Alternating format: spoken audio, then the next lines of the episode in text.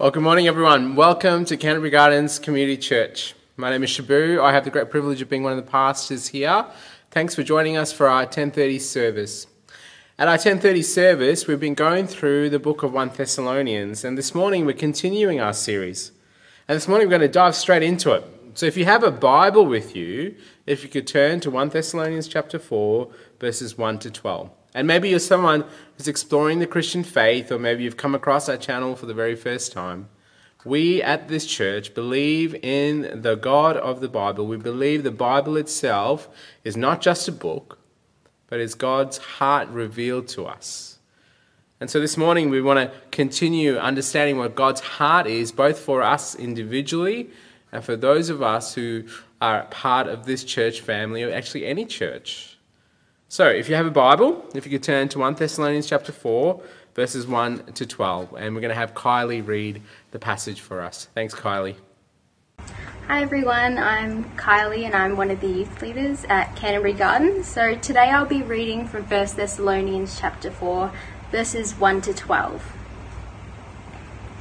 Additionally, then, brothers and sisters, we ask and encourage you in the Lord Jesus that as you have received instruction from us on how you should live and please God, as you are doing, do this even more. For you know what commands we gave you through the Lord Jesus. For this is God's will, your sanctification, that you keep away from sexual immorality, that each of you knows how to control his own body in holiness and honor, not with lustful passions like the Gentiles who don't know God. This means one must not transgress against and take advantage of a brother or sister in this manner, because the Lord is an avenger of all these offences, as we also previously told you and warned you. For God has not called us to impurity, but to live in holiness. Consequently, anyone who rejects this does not reject man, but God, who gives you his Holy Spirit. About brotherly love. You don't need me to write you, because you yourselves are taught by God and love one another. In fact, you are doing this toward all the brothers and sisters in the entire region of Macedonia. But we encourage you, brothers and sisters, to do this even more, to seek to live a quiet life, to mind your own business, and to work with your own hands as we commanded you, so that you may behave properly in the presence of outsiders and not be dependent on anyone. Thanks, Kylie. Let's pray. Lord Jesus, we come before you this morning and ask that you would speak to our hearts. No matter what season of life that we're in, that you would speak both to us as individuals but also corporately as a church body, particularly as we consider this topic of holiness, as we consider what it means to live a life pleasing to you. So we pray that you'll set our hearts and minds now, that through your Spirit, that you would convict us, change us, reform us, to grow in loving you more. Lord, I pray, let the words of my mouth and the meditations of my heart be acceptable through Christ for his glory and fame alone. Amen. Uh, friends, this morning I want to start with this question. If someone asked you, what it means to be a follower of Jesus, what would, you, what would be your uh, answer back to them? A while back, I actually asked this question to a friend who does not know Jesus. I asked him, Hey, what do you think it means to be a Christian? And here are some of the answers that he gave. He said, Well, it means not to smoke, because he was a smoker. It means not to swear, ever. And also, it means that you can't allow, you're not allowed to have tattoos, because he had a few, and which means a few of us are already in trouble. It means not to have any kind of fun. And he said, wink, wink, nudge, nudge. I'm not really sure what he meant by then. And then he also said, it's not to have, as Christians, you're not allowed to have sex. And I went, I'm sorry? And he went, he looked at me and said, so no sex at all? And he goes, oh, no, no, no. You guys believe that you're not allowed to have sex before marriage. Isn't that right? And then uh, he'll continue to say, well, you're not allowed to watch any kind of dodgy movies, go to the cinemas, uh, you, you, shouldn't watch any kind of uh, documentaries that are, you know, not anything based on the Bible at all. I don't know if you've had that kind of conversation with someone. Or what if uh, someone comes up to you and, and you've, you've been invited to go out socially with friends and they've started to have a few drinks and they say to you, Come on, have some more drinks, and you say no. And they say to you, What's your problem? I know you're Christian, but it's not a big deal. You're not going to harm anyone if you have a few drinks, is it? Or what if they know that you are, are dating and that you're Christian? And they say to you, Well, What's the deal? You guys have been dating for like six months and you haven't slept with one another? You, you, come on. Or what about in your workplace? Uh, at the lunch break, either in the tea room, hopefully not in the tea room, but somewhere, or maybe on the work site, and one of the guys turns around and says, Hey, check this out, and shows you a picture or a video that has porn on it. And you turn away and they say to you, What's wrong with you? It's not harming anyone. What kind of response would you give if they turned around to you and said, Why are you doing that? Or maybe uh, in Christian circles and in the Christian church, you've had these kind of conversations where someone has come to you and said, Hey, I'm just struggling with porn. I'm really struggling to understand how to control my body. Uh, also, um, I'm trying to understand. A lot of my friends are asking me, why don't you have a sex before marriage? And I really don't know what to say. And our response as Christians might have been, well, this is what the Bible says. Now, last week, Cameron did an awesome job in unpacking for us what it means to be a church that loves and cares for one another. He continued to show that the Apostle Paul deeply cares for this church in Thessalonica a church that he wants to continue to encourage to keep on loving one another. And he finished with that beautiful prayer at the end of chapter 3. Now, the verses in front of us are either being um, are questions that the apostle paul are addressing now either because timothy's come back with a report and has told the apostle paul how the church is going that it's going really well maybe perhaps they had some questions about this particular topic that he's going to dive into. Or maybe he's observed some things within that young church. And so the Apostle Paul addresses it and it wants to instruct this church. First up, he wants to engage and talk to them about how to live a holy life. What does it mean to live a holy life? And in particular, in this particular context, addressing the topic of sexual immorality and even idleness, actually. Now, friends, remember how I shared that sort of illustration earlier? And I guess that friend of mine, in some way, shape, or form, he most probably had a few interactions with Christians. And his perception or observation has been they don't do certain things. And maybe that's what you've grown up with. And maybe you were told you don't do these things. You're not allowed to do these things, and so on. And maybe as simple as because the Bible says so. But I think in those moments, if it's just that answer, if it's just an answer about being moral, I think it's missing a significant point. I think it's not giving a, enough of, a deeper answer, and that is to ask the question why? Why should we? Now, when we read this passage that you've probably just heard now, in 1 Thessalonians 4, and particularly the first few verses, if you are a follower of Jesus, and particularly someone who's been following Jesus for a while, our response might be, Yeah, I know what you're going to say, Shabu. You're pretty much going to say, Just stop it. Don't do it.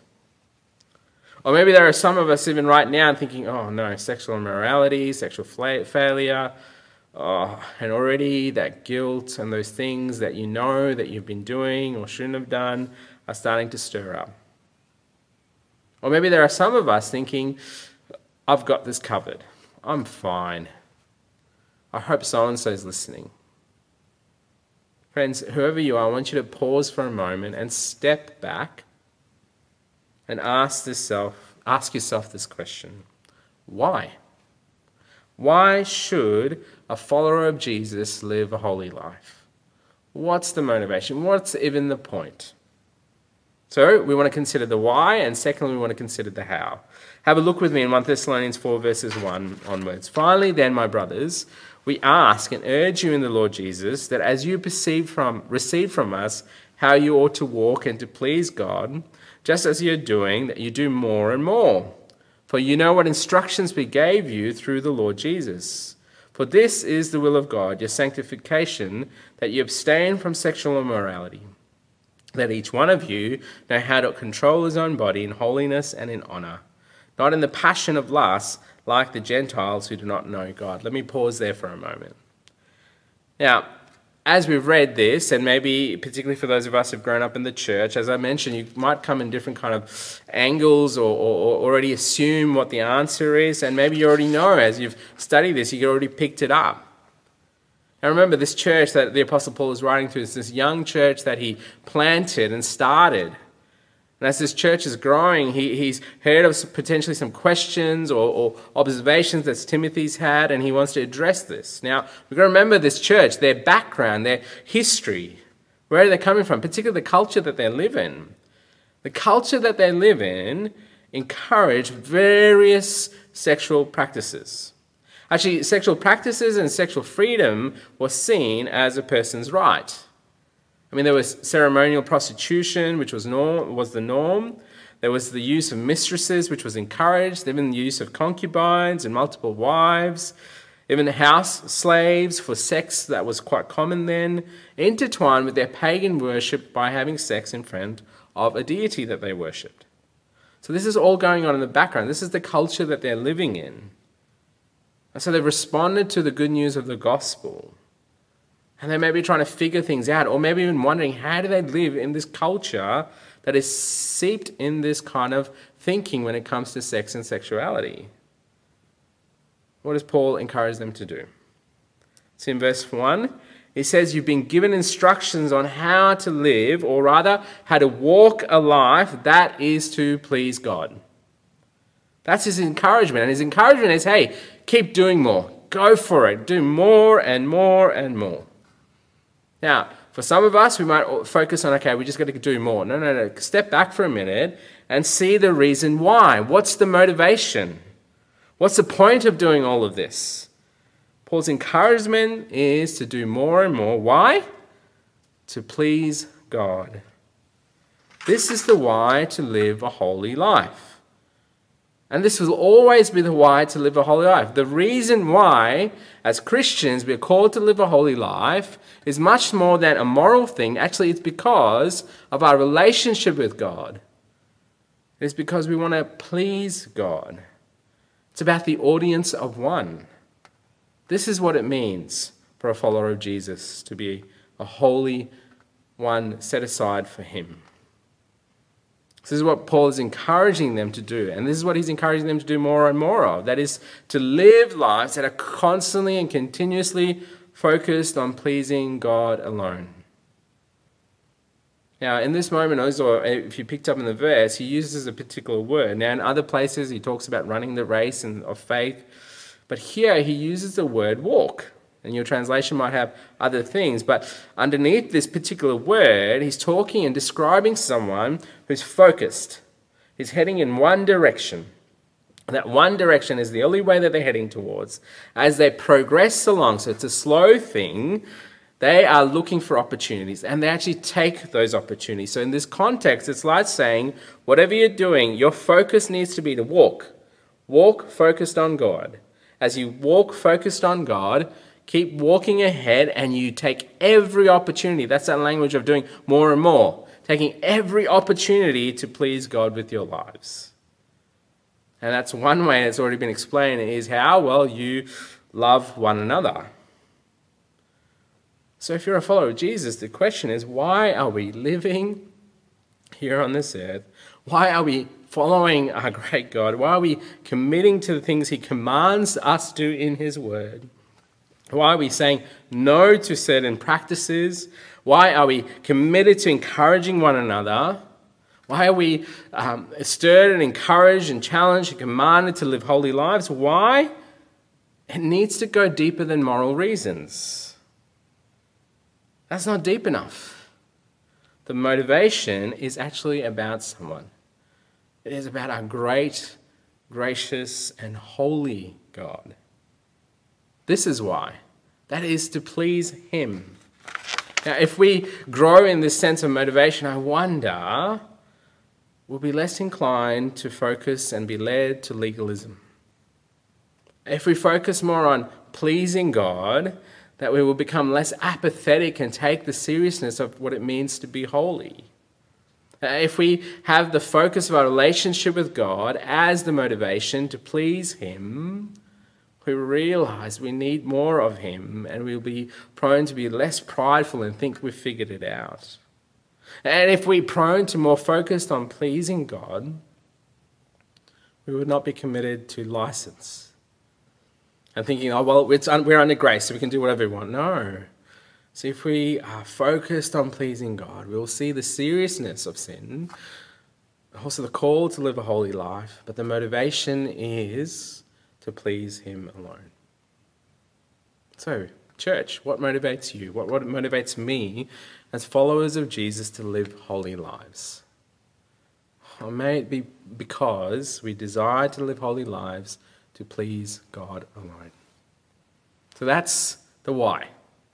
Now we want to consider the how. Now, um, maybe you're considering this right now in your life as the uh, restrictions ease and the many things that are going on in your life. Or maybe you've asked this already to somebody else to maybe find an answer. I've been asked this question myself and I've even wondered it myself. The question is what is God's will for my life? That's the age old question. Well, friends, there's an answer for you in this passage if you haven't already picked it up. Now, you can go through many moments or kind of focuses if you like, but here, this church that Paul is writing to, a young church that are designed to live holy lives, that are, are being called to love one another, being called to, to live lives that please God, Paul then wants to remind them what is God's will for them. This is actually part of God's will for them. In what way? Have a look with me in verse 3.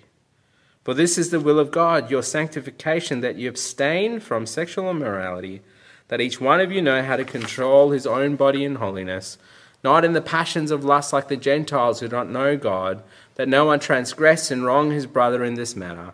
Because the Lord is an avenger in all these things, as we told you beforehand and solemnly warned you. For God has not called, up, called us for impurity, but in holiness. Therefore, whoever disregards this, disregards not man, but God who gives his Holy Spirit to you.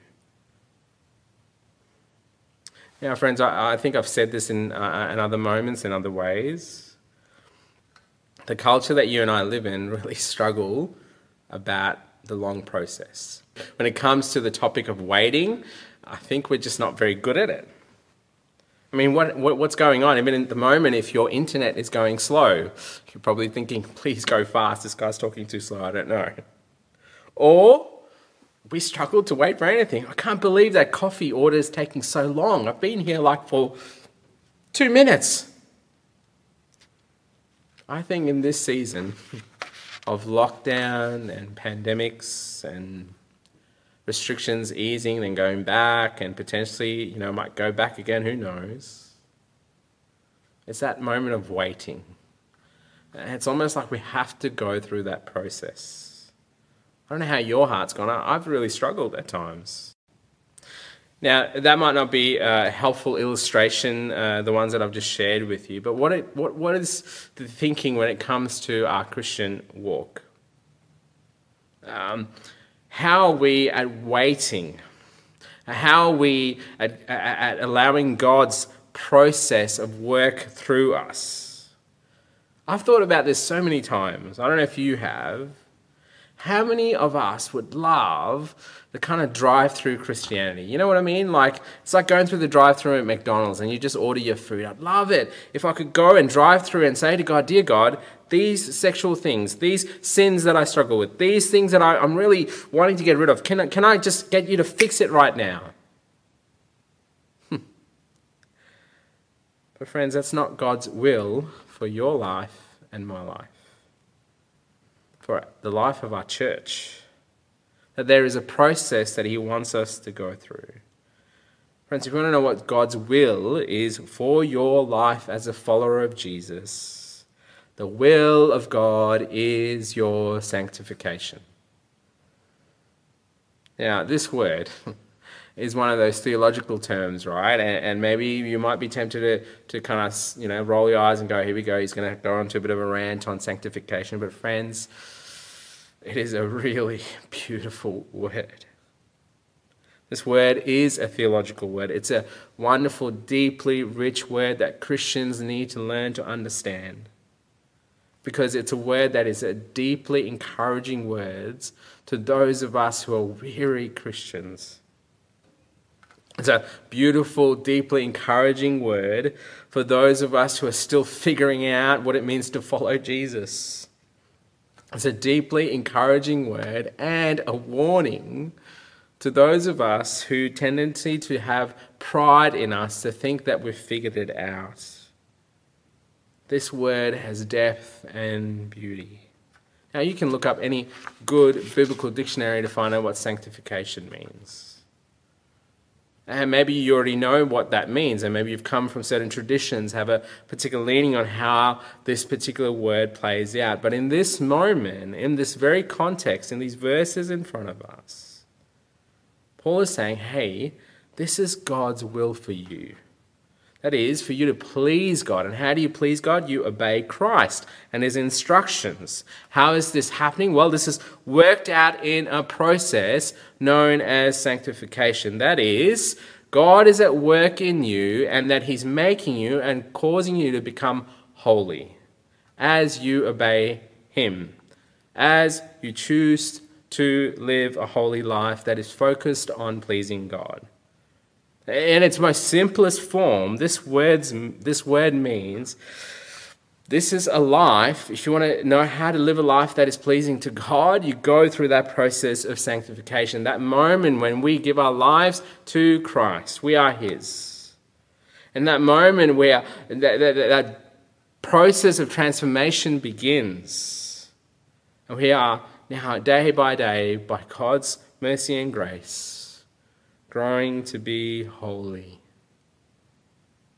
As author Andy Naselli put it, a Christian can say, I am sanctified, that is the position that they have, I'm being sanctified, that's the process that you're in, and I will be sanctified, that is what is to come. In other ways to say, there's the past aspect of sanctification, there's the present aspect of sanctification, and then there's the future aspect of sanctification.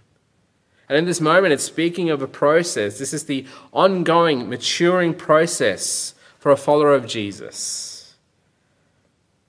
late uh, Dave, a guy by the name of uh, Dave Powlison, a Christian counselor who's passed away, wrote a book on sanctification, and this is a quote from that book. It says, Sanctification actually starts when God claims you as his own. You are chosen, holy, and beloved, but the process of becoming what you are starts as you make a turn from sin toward God. And again, sanctification is a journey, not a destination.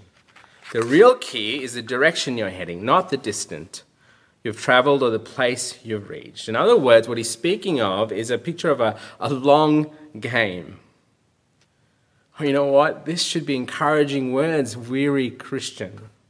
That he's begun a good work in you and he will complete it. This is, should be an encouraging word for you who feel like you're a fumbling Christian, constantly messing it up. Take heart.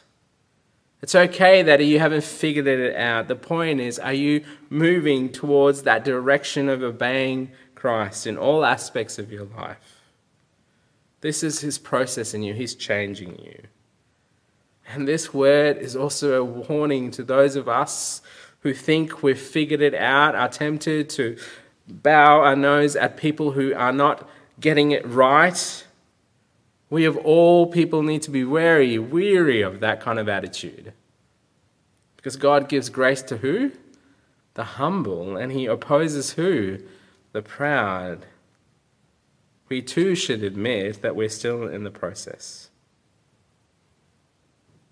Many years ago, I had the great privilege to have a cup of tea with a lady by the name of Mrs. Coates. Mrs. Coates is now with Jesus. And Mrs. Coates and I had a disagreement on a particular theological issue, and so we caught up to talk about it. Oh man, it was the most beautiful, deep, richest time I've ever had in my life. It's stuck even to this day as I considered this particular word. As we talked and arrived on different points on this particular issue, we started sharing stories of our lives, and she shared her deep, rich history of how she came to Christ, and I was overwhelmed. Yet I remember even saying to her, like, you know, do you ever think you've ever figured it out? You know, like it's almost like an arrived kind of question. She just smiled and laughed and she said, no. I still need Christ. I still need grace. I still need the cross. She knew that it was all a process of grace. Now, she didn't use the word sanctification, but that's what she's talking about. Even at her very age that she was in, she got it that she still had to figure out, but God was at work in her as she moved towards Him and focused on Him. The great Baptist preacher by the name of Charles Spurgeon, he said this If He, that is God, gives you the grace to make you believe, He will give you the grace to live a holy life afterward. Another way to put it is this picture up here on the screen. You've got two axes. You've got one that's the awareness of God's holiness, and then the other one is the awareness of sinfulness. And you've got those three crosses in front of you. Then you've got the very first moment, that's before conversion, where you're not even thinking about who God is. You have a limited understanding of your sinfulness and God's character. And then there's that moment when the gospel is revealed to you. And then you realize that you need Jesus to die for your sins, and you become, in a little sense, limited to the growing awareness of both God's holiness and your sinfulness. But sometimes what happens is that cross becomes small all of a sudden. We are tempted to perform or to pretend. So over time, we forget to cling to the work of Christ. And so we resort to thinking we, if we perform, we can actually earn God's approval. And then we can also maybe pretend and think we're actually not that bad.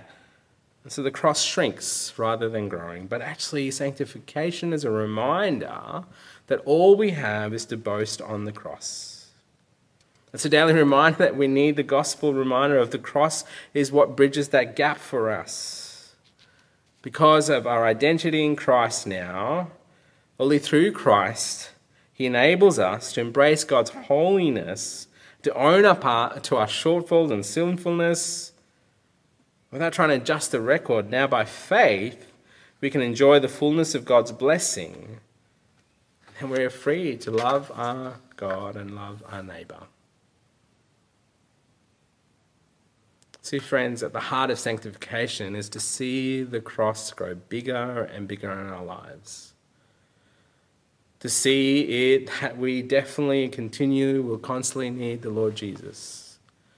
And to be reminded that this is God's will for you, for me, for us as a church. It's not only until we see, truly see this, then only do we realize what it means to please God. This is why we need to see that this is part of God's process in us and that is connected with pleasing God. Then only we have the right motivation, but also going through that process to avoid or cut off sin. And here, Paul specifically wants to talk about sexual immorality. This is God's process. And so he, he's spoken of from setting the foundation of how and then with this very statement, he also then continues to say it's not just sitting back and letting God, there's a responsibility that we have in this. So this is why you have in verse 3 words like avoid or, or, or abstain, and even strong words like control or possess. That's to take ownership of your body uh, and, and holiness. There's a theme continually going through all this passage here. And to, to kind of, I guess, the best way to kind of contrast that, he says, listen, don't be like the Gentiles, the, the, non Christians, who have actually let their sexual cravings take control of them. And they're living their lives ultimately to please themselves, not interested at all to please God. This is not who you guys are. So he speaks of the personal aspect of, of avoiding and abstaining and controlling. And then he speaks of the corporate aspect as a community as well. And this is why he says, that when someone violates the rights of a brother or sister and takes advantage of them, particularly in this context, sexually, and actually probably the bigger picture in any other way, at the heart of it, it's the most selfish act. They're thinking about themselves. They're not loving their brother or sister as they're commanded to. that is not pleasing to God. That's not a life that is set apart for God and His purposes. This actually dishonors God. So, this is a picture of what it means to please God in the area of sex and sexuality. That it is the honoring of others that is esteemed really high. I remember how I said the history of this church, they're facing significant challenges around. They're living in this culture. Now, notice what Paul doesn't just say. He doesn't just go and say, just stop it, just don't do it. He goes much deeper than that.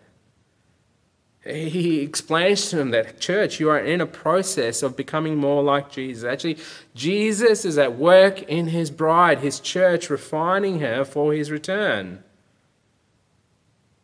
And this is why you can't live like this no longer both individually and corporately.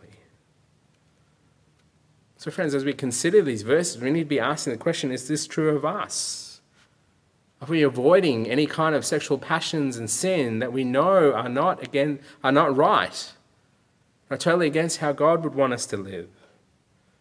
Or are we entrapped and constantly running to those passions? Most of the research that's coming out in relation to pornography and the use of pornography, particularly in the pandemic, has gone sky high. It's, it's rocketed so high. So many people continually watching these things, and I'm sure there may be even some in our context right now struggling with this. And there are those of us who are in dating relationships. There's the pressure of your culture and yourself that constantly says, give in to that pressure and compromise on God's design for waiting. See, we know that the topic of sex and sexuality, particularly in the Australian culture, the culture is constantly redef- redefining it. That is, ultimately still say, fulfill your passions. You be you. Whether you're single or married. I mean, you can see the, the variety of TV shows from things like Love Island or The Bachelor or The Bachelorette, watching shows that say, Bring them in before you. You choose. You have your way with them as you please. But this sort of um, this sort of glossy picture of what's called by romance. And maybe even our kids, for those of us who are parents, our kids are constantly being discipled about sex and sexuality by the songs and shows that they watch, rather than their parents or their grandparents. And sometimes, us as parents and grandparents, our temptation is rather than dealing with it with our kids, our family, we actually handball it. Handball it to the Christian counselor, handball it to the youth pastor, handball it to the youth leader, to handball it to fill the gap. So here's the thing.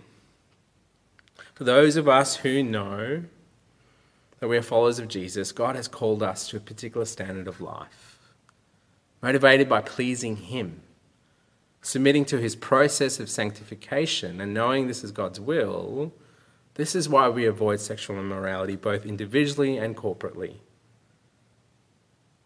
And friends, we know, even today, sadly, in our day and age, whether churches or Christian organizations, individuals who work for these kind of groups who have declared that they believe in Jesus and the gospel and maybe even preach sermons have grievously abused others for their own selfish gain. And we know that even in recent times, there's been many faith heroes who have faced these accusations. Friends, I must make a note now that if you're someone who has been sinned against, we weep with you. We grieve with you. But we want you to know God has not turned a blind eye. The Apostle Paul makes it very clear in the passages in here with some really sobering truth, both for warning for them then and for warning for us today. Because the Lord is an avenger, the punisher in all these things. He makes it very clear the Lord will avenge, that He will fight for those who have been abused, for those who have been abused by others, particularly those who proclaim that they are followers of Jesus. Friends, if you have not already, I would implore with you, I would encourage you to seek counsel. And if you would like to chat to one of the pastors, please get in touch with us. So, the how. The how is to submit to God's process in Christ through sanctification as He makes you and I holy. And the other aspect of the how is to avoid, that is to turn from all kinds of sexual sin by remembering firstly and foremostly who we are, that is what we call to be holy, set apart. Now, this is nothing new. This is not an option for those of us who are followers of Jesus. This has actually been God's design from the first day of creation. That the people of Israel, even the first humans, were set aside for God's purposes, including their sexual life. Actually, even you, you remember when we were exploring Old Testament books and passages that constantly God would remind them don't be like the nations around you. But often, when they turn away from God and they give in to idol worship, what often follows was what? Sexual sin. They would compromise in this area. So, what Paul's teaching here is nothing new or radical, it's actually part of the biblical narrative. He's reminding this church you've been set apart. You're a holy people set apart for God's purposes. This is why he's making it clear this is not an option. This is a command for God. This is serious. And if you don't take this seriously, church, if you ignore this or disregard it, you're actually disregarding the very words of God, his commands. He's coming back to that moment of the why to please God. Well, the why to please God is by uh, coming back. The reason why we please God is simply to please God. And how do we do this? We submit to God's process in our lives to becoming holy. And, and the aspect of that is we actively say no by avoiding these things. I praise God that it's all, not all, dependent on us. Did you see that in the verses there? The power of how to live this life is right there.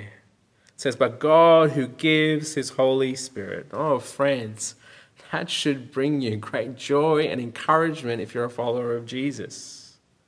That if you and I actually were left to our own devices of trying to deal with this on our own strength as followers of Jesus, either you and I will feel so overwhelmed and so like we're just not getting this right, and guilt and shame is overwhelming us.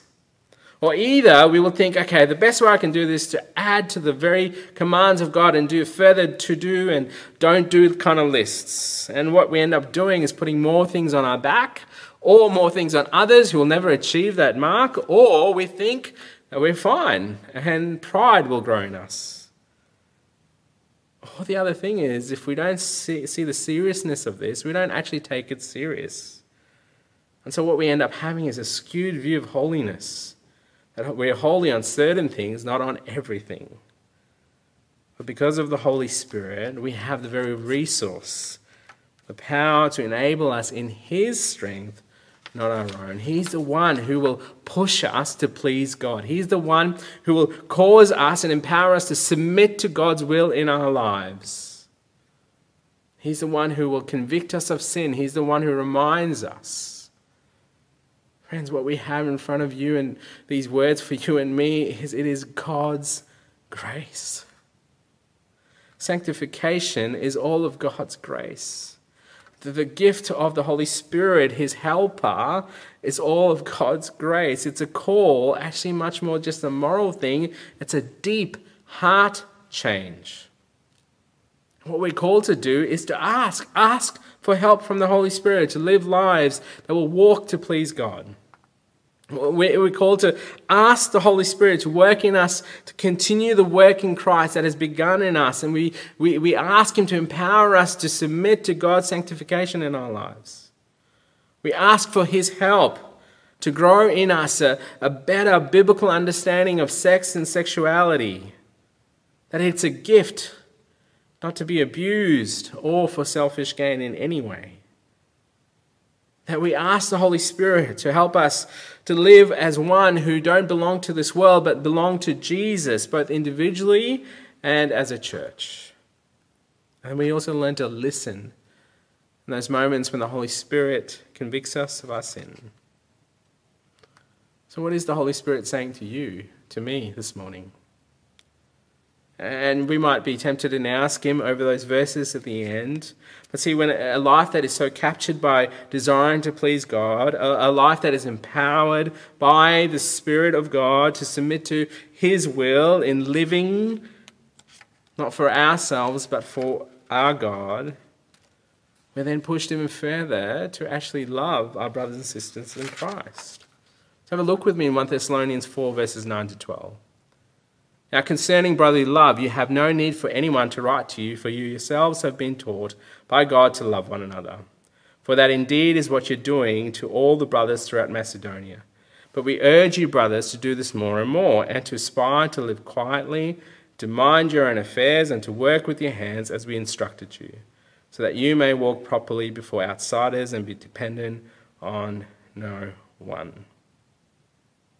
See, God's will in making a community that is more like Jesus is actually to push them further to one another. And in verses 11 and 12, now we know this loving one another has already been picked up before, but in verses 11 and 12, you have this countercultural thinking, particularly in that time. See, as a Christian community is committed to living to please God, when a Christian community submits to God's will of becoming holy and being sanctified, well, things change. They don't live lives that are committed to being recognized or known. Actually, they're called to live quiet lives, is the language here. Now, this is not a statement by the Apostle Paul to somehow say to this particular church, and some of them I think were leaning that way, which is to now sort of go and live out in the Yarra Valley in a little commune and, and wait for Jesus' return. I don't know what he's speaking of here is don't be a busybody. Don't run around being a busybody. Rather, focus what God has in front of you. Actually, mind your own business. And this is where he says about using your hands. In other words, don't be idle. It's connected with this language of don't be the Holy Spirit for others. You get on with what's in front of you. You focus on what God's called you to be. That is to live a life pleasing to God. That is to, uh, to submit to His sanctification work in your life. And that is to love one another. And then so continue to live in this culture, work in this culture. So that those who look at this church, this community, they don't go, oh wow, these Christians are just doing nothing. They're a bunch of bludgers.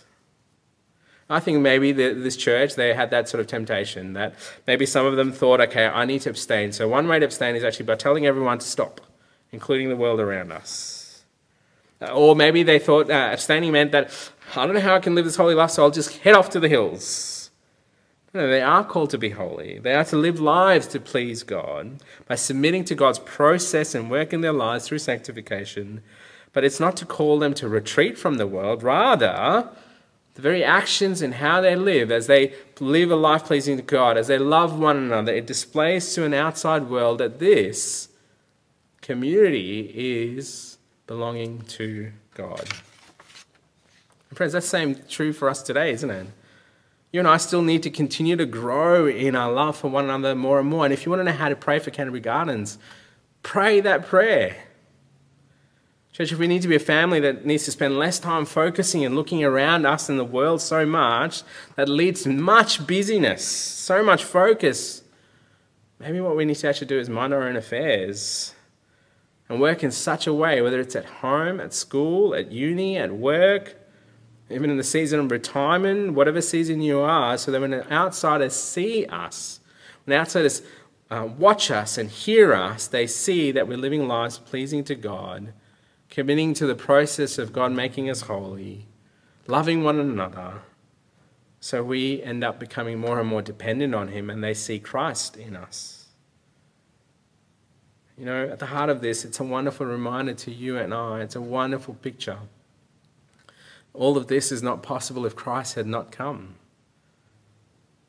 It's a reminder that there was always one who was committed 100% to live his life on this earth to please the Father that Jesus is the Holy One, the one who controlled his body perfectly, the one, even though was tempted, did not sin, the one who was without sin, who became sin on our behalf. It is because of yours and mine's self focused, selfish lives that Christ had to go to the cross. So the righteous one dies for you. The righteous one dies for you and for me. And because he is God on the third day, he was raised again.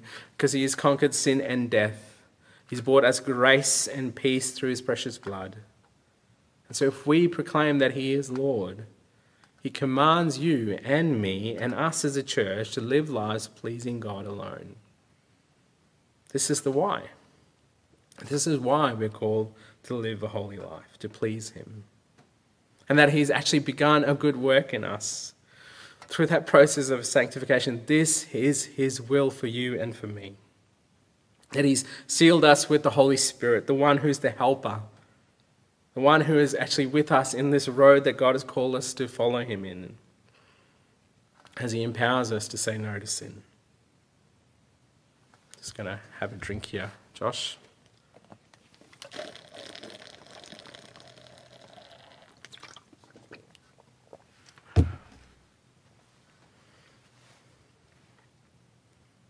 So, if you're a follower of Jesus, are you trapped and caught and living a life that's ultimately pleasing yourself rather than pleasing God? What is it that you need to surrender to Jesus and confess to Him? Is your view of sex and sexuality being shaped by what Jesus and the Bible teaches, or is it ultimately based on what the world is saying? Have you slipped on that? Have you dropped the ball on it? Grace is available if you confess that to Christ. He wants to walk with you in this.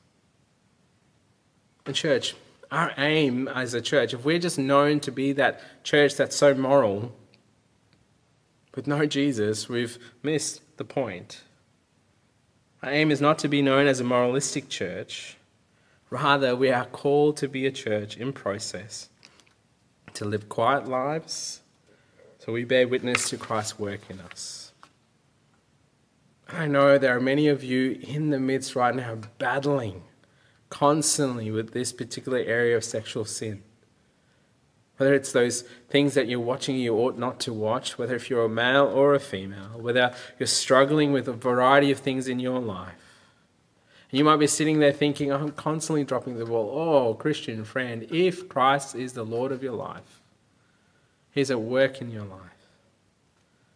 Maybe what you need to do is probably step back and reflect where you were 12 months ago, five years ago, and where you are now. And if you still feel like you haven't moved forward, reach out. Talk to a mature Christian friend who will walk along with you. Reach out to us pastors. We'd love to journey with you in this area. If you're a mature follower of Jesus who's been running this race for a while, do you and I still need the cross? And I pray that you've said yes. You and I will always need to see the cross with such big, huge, and greatness. We are still in need of the cross so that we may submit to God's will in our lives. Parents, who's discipling our kids in the area of sex and sexuality. And so, I, with that in mind, I just want to share some tools that my family and I have found helpful, particularly in this topic of sex and sexuality. Uh, we've got friends of ours in our church here at, who work at Focus on the Family and also Power to Change. Great family ministries. I would encourage you to go to their websites. Plenty of resources on there. Here are some things that we found as a family helpful. If you have a kid that's aged between 7 and 10 and want to begin, begin a discussion, discussion about sex and sexuality. There's a lady by the name of Patricia Weerakunin, her books are up here on the screen, who's written these books designed to help you to journey with your kids and have those conversations. And the sad reality is sexual abuse is around in our culture and always has been. And so, to help your kids understand from a godly perspective how God has made them, uh, to, to protect their bodies, from a Christian perspective, we would invite you to maybe consider this book. It's up here on the screen God Made All of Me. In our culture, and particularly in, in Victoria, and particularly in our state, and particularly in Australia in general, there's this constant language going on of sort of uh, redefining what's sexuality and redefining sex and redefining whether if they're male or female. The Bible's description is very clear, but if you want to kind of engage with your kids on this particular topic, Uh, there's a great little book up here on the screen called Boys and Girls How God Made Me. So, this is a great little book. And finally, a couple other things to consider. Uh, if you're someone who's really struggling with porn addiction uh, and has been for a while, and you keep, keep on going back and forth, uh, there's this great little book. It helped me in my own journey for, for many years. And this book was really, a, a, um, I guess, a, a pivot, a, a point of change for me. It's up here on the screen called Finally Free Fighting for Purity with the Power of Grace. I quoted David Powlison earlier. He's written this book called How Does Sanctification Work? Uh, if you want to dig deeper, I would encourage you to do that. And finally, if you're someone who has been abused, we pray that you are seeking counseling. Uh, but if you desire to read something, this is a book written by um, uh, Justin Holcomb and Lindsey Holcomb called Rid of My Disgrace. So, friends, as we close, as followers of Jesus, the why we say no to sin is to please God. As followers of Jesus, his will for us is, is to submit to his work in our lives as he makes us holy. As followers of Jesus, we are dependent on the Holy Spirit to empower us to live a life of truth and love. Loving God, loving one another, and being witnesses in the world that He's called us to live in. Would you pray with me? Lord Jesus, I thank you for the joy and privilege to know you and be known by you. Oh Lord, would you please help us to live holy lives in order to please you alone? Would you continue your will in our lives and sanctifying us, making us more holy day by day as we depend on a new Holy Spirit? May we be people who are known not to be idle, but are committed to loving one another, loving you, being witnesses in this broken world, either till you call us home or till your return. In the mighty name of Jesus we pray. Amen. Thanks, church family.